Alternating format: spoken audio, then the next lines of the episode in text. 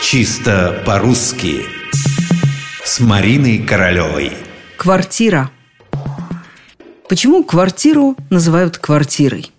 Так же, как и вы, я знаю, что квартира – это жилое помещение, которое составляет отдельную часть дома и состоит из одной или нескольких комнат с отдельным входом. Все это понятно. Но когда мы начали называть это квартирой, всегда ли так было? Наверняка ведь нет. Ведь у слова такое современное звучание – квартира.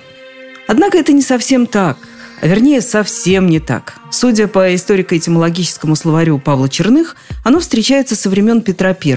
Тогда у этого слова, как отмечает словарь, значение было еще неустойчивое. Квартиры чаще называли стоянку воинской части в населенном пункте. В южно-великорусских говорах говорили не квартира, а фатера, так же, как и квитанцию называли фитанцией. В словарях квартира, как таковая, в нынешнем значении появилась только с XIX века, а квартирант вообще с начала XX века. Осталось понять, откуда к нам пришло это слово «квартира». Этимологи практически уверены, что в русский язык оно забрело из немецкого. Туда, в свою очередь, из французского. А уж во французский, можно и не сомневаться, попало из латыни. Квартус – четвертый. Четвертая часть чего-нибудь.